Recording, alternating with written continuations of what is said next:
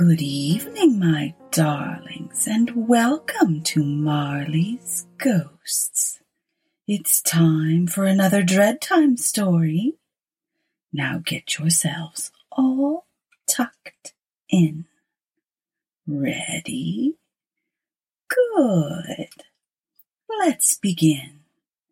Tonight's story is Napoleon and the Spectre by Charlotte Bronte. Well, as I was saying, the Emperor got into bed. Chevalier, He said to his valet, let down those window curtains and shut the casement before you leave the room.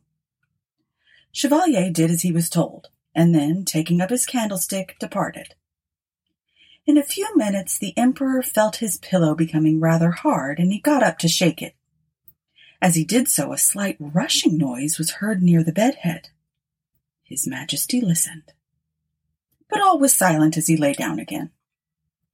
Scarcely had he settled into a peaceful attitude of repose when he was disturbed by a sensation of thirst. Lifting himself up on his elbow, he took a glass of lemonade from the small stand which was placed beside him. He refreshed himself by a deep draught. As he returned the goblet to its station, a deep groan burst from a kind of closet in one corner of the apartment. Who's there? cried the Emperor, seizing his pistols. Speak, or I'll blow your brains out. This threat produced no other effect than a sharp, short laugh, and a dead silence followed. The Emperor started from his couch, and hastily throwing on a robe de chambre, which hung over the back of a chair, stepped courageously to the haunted closet. As he opened the door, something rustled. He sprang forward, sword in hand. No soul or even substance appeared, and the rustling, it was evident, proceeded from the falling of a cloak which had been suspended by a peg from the door. Half ashamed of himself, he returned to bed. Just as he was about once more to close his eyes, the light of the three wax tapers which burned in a silver branch over the mantelpiece was suddenly darkened. He looked up. A black, opaque shadow obscured it. Sweating with terror, the Emperor put out his hand to seize the bell rope, but something invisible being snatched it rudely from his grasp, and at the same time the ominous shade vanished. Pooh! exclaimed Napoleon. It was but an ocular delusion. Was it? whispered a hollow voice in a deep, mysterious tone, close to his ear. Was it a delusion, Emperor of France? No. All thou hast heard, has seen, is a sad, forewarning reality. Rise, lifter of the eagle standard. Awake, slayer of this lily scepter. Follow me, Napoleon, and thou shalt see more. As the voice ceased, a form dawned on his astonished sight. It was that of a tall, thin man, dressed in a blue surtout edged with gold lace. It wore a black cravat very tightly around its neck and confined by two little sticks placed behind each ear. The countenance was livid, the tongue protruded from between the teeth, and the eyes, all glazed and bloodshot, started with frightful prominence from their sockets. Mon Dieu! exclaimed the Emperor. What do I see? Spectre, whence comest thou? The apparition spoke not, but gliding forward beckoned Napoleon with an uplifted finger to follow. Controlled by a mysterious influence, which deprived him of the capability of either thinking or acting for himself, he obeyed in silence. The solid wall of the apartment fell open as they approached, and, when both had passed through, it closed behind them with a noise like thunder.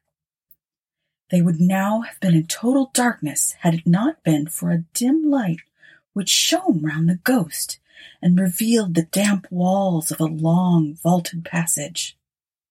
Down this they proceeded with mute rapidity. Ere long a cool, refreshing breeze which rushed wailing up the vault and caused the emperor to wrap his loose nightdress closer around announced their approach to open air. This they soon reached, and Nat found himself in one of the principal streets of Paris. Weather spirit, he said, shivering in the chill night air. Permit me to return and put on some additional clothing. I will be with you again presently. Forward, replied his companion sternly. He felt compelled, in spite of the rising indignation which almost choked him to obey. On they went, through the deserted streets till he arrived at a lofty house built on the banks of the Seine. Here the spectre stopped.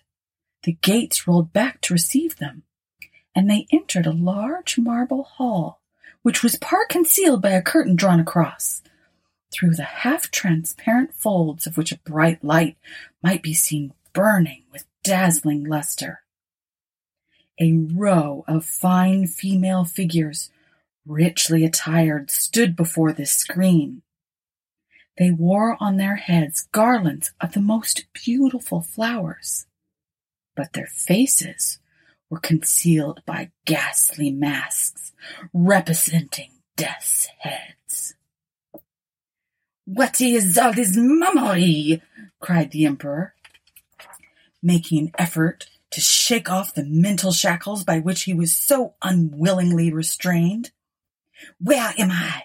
And why have I been brought here? Silence,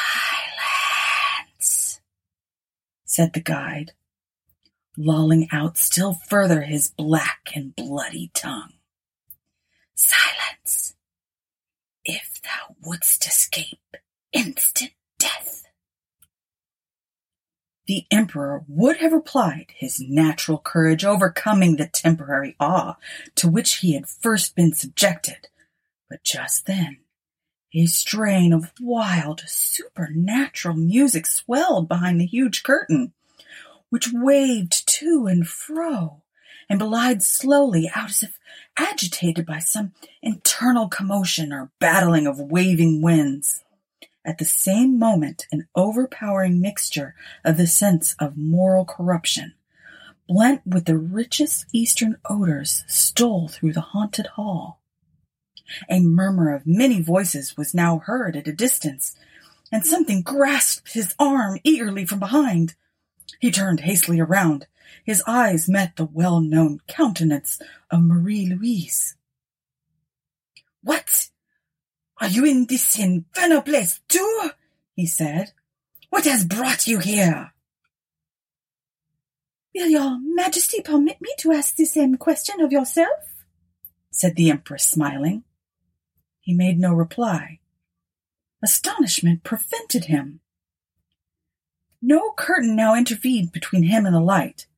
It had been removed as if by magic and a splendid chandelier appeared suspended over his head.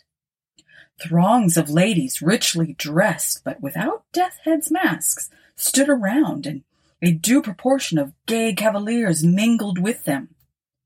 Music was still sounding, but it was seen to proceed from a band of mortal musicians stationed in an orchestra near at hand. The air was yet redolent of incense, but it was incense unblended with stench. Mon Dieu! cried the emperor. How is this come about? Where in the world is Bichet? Bichet? replied the empress.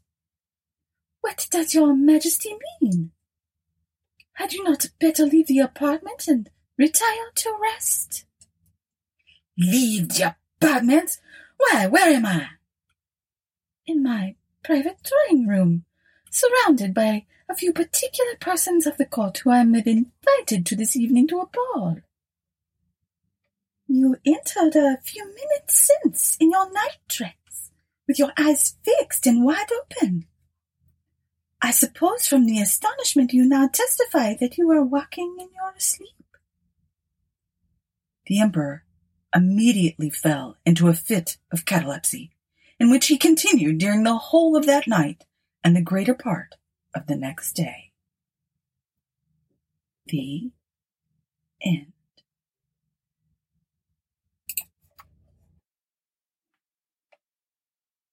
Thank you for listening to Marley's Ghosts with me, your ghostess, Deborah Marley.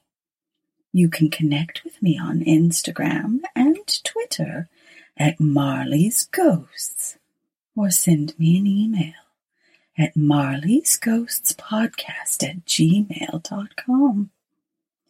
I do love hearing from you.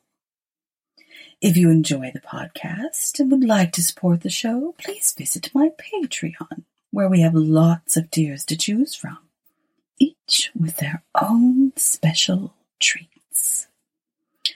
Rate and review so our community of Dread Time listeners can grow. Until next time, my darlings, sleep well.